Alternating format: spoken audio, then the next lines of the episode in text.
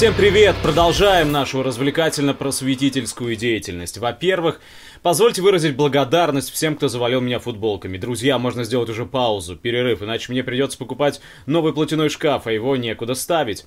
Думаю, до конца года рубрика обеспечена идеологически заряженной одеждой, согревающей меня в прямом и переносном смысле. Это же мой гардеробчик! Что ты хапаешь? Что ты хапаешь?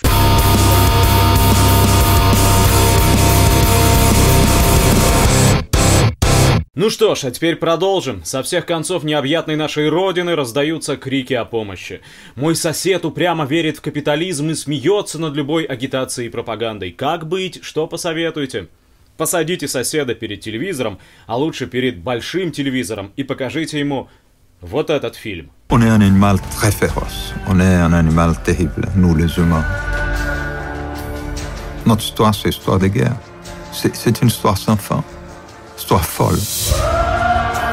Документальная лента «Соль земли» рассказывает нам о человеке, бразильском фотографе Себастьяне Сальгадо, но заодно она рассказывает нам о целой эпохе, о современном нам капиталистическом мире и о том, куда этот мир катится.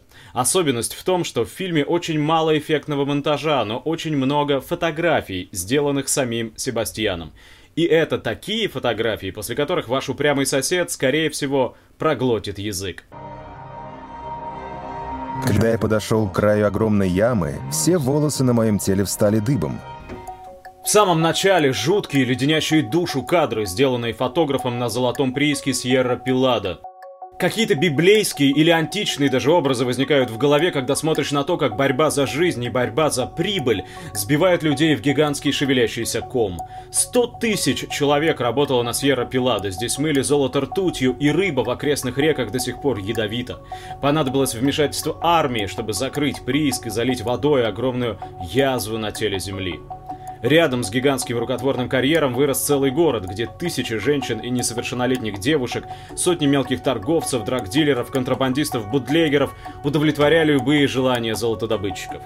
Мир эксплуатации в самой гротескной форме, с той лишь разницей, что это не картины Диего Ривера или Босха, это реальность. Столкнувшись с такой реальностью, Себастьян Сальгадо, вчерашний экономист, работавший на Международную ассоциацию производителей кофе, больше не мог оставаться экономистом. С 1973 года он путешествует по самым трагическим и страшным страницам новейшей истории человечества. Его глазами мы видим геноцид в Руанде, голод в Эфиопии, восстания, забастовки, демонстрации, войны, а за всем этим, за всей этой отчаянной борьбой людей против людей, угасание живой природы, подвергающейся безжалостной эксплуатации.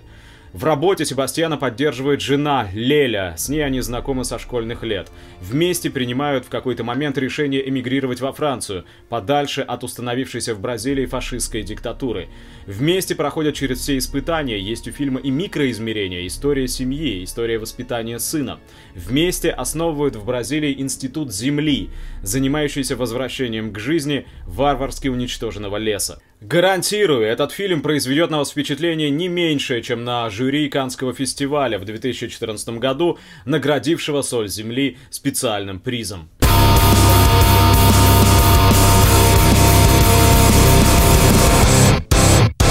Сегодня не будет большой книги, а будет короткий рассказ. Он мне очень нравится со школьных еще лет. Хотя, чтобы понять его по-настоящему, требовалось немного пожить на этом свете. Впрочем, американец Джером Дэвид Селлинджер написал «Хорошо ловится рыбка-бананка» в возрасте 28 лет. Именно с публикацией в журнале «Нью-Йоркер» стартовала литературная карьера Селлинджера. Рассказ действительно очень короткий, возможно, он подвигнет вас к ознакомлению с творчеством Селлинджера, вдруг вы не читали «Над пропастью воржи». Но я его привожу здесь вот для чего. Десятилетиями литературные критики спорят, что же имел в виду автор. Рассказ о том, как ты вплываешь в мир, э, в сады земных наслаждений, откуда нет выхода.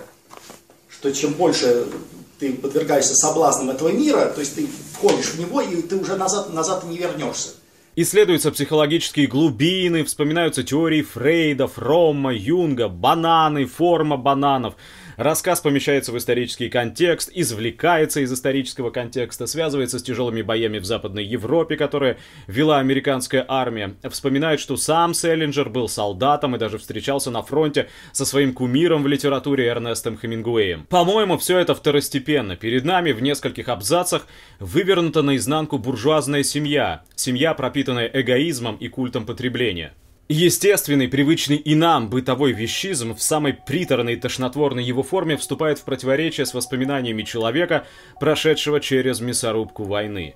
Человек, видевший смерть, попробовавший смерть на вкус, не может вернуться во вселенную вещей, где даже дети воспитываются как маленькие вещи.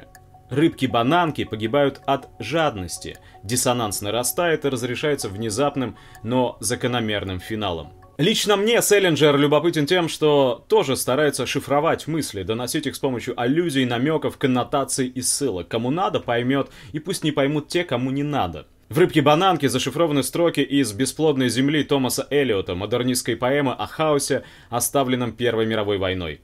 Прочитайте и отпишитесь тут в комментариях. Буду ждать.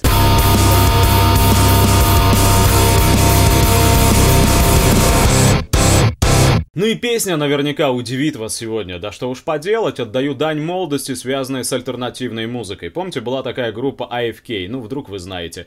Летающие убийцы насекомых. Крутили ее даже по MTV, где Insect Flying Killa подпевали то Тутта Ларсон, ныне благообразная многодетная мама, то Александр Скляр. Чувства,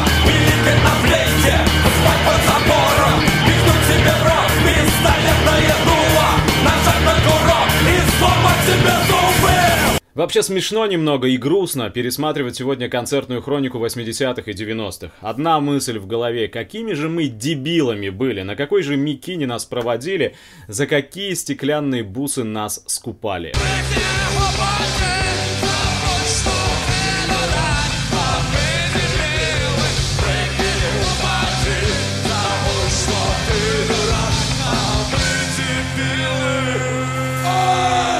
Но проходит время, и понемногу, потихоньку шарики и ролики в головах успокаиваются. Достигнув рассудочного возраста, человек начинает задавать себе вопросы, что это было, как так получилось, почему это происходит. Кто сколько украл и как найти работу, кто первый начал и кто закончит охоту, попытка что-то изменить, похоже на угрозу, несмотря на часто задаваемые вопросы. Проект FAQ, часто задаваемые вопросы, был создан известным альтернативщиком Паштетом Павлом Филипенко, сыном актера Александра Филипенко, на руинах группы AFK, но уже с несколько более зрелым содержанием. Все говорят с трибун, что ненавидят коммунизм, хотя примером управления служит дружественный фашизм.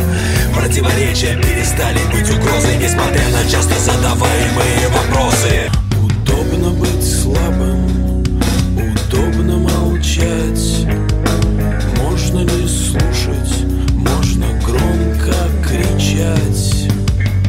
Всем смешно, когда ты бываешь серьезным, отвечая на часто задаваемые вопросы.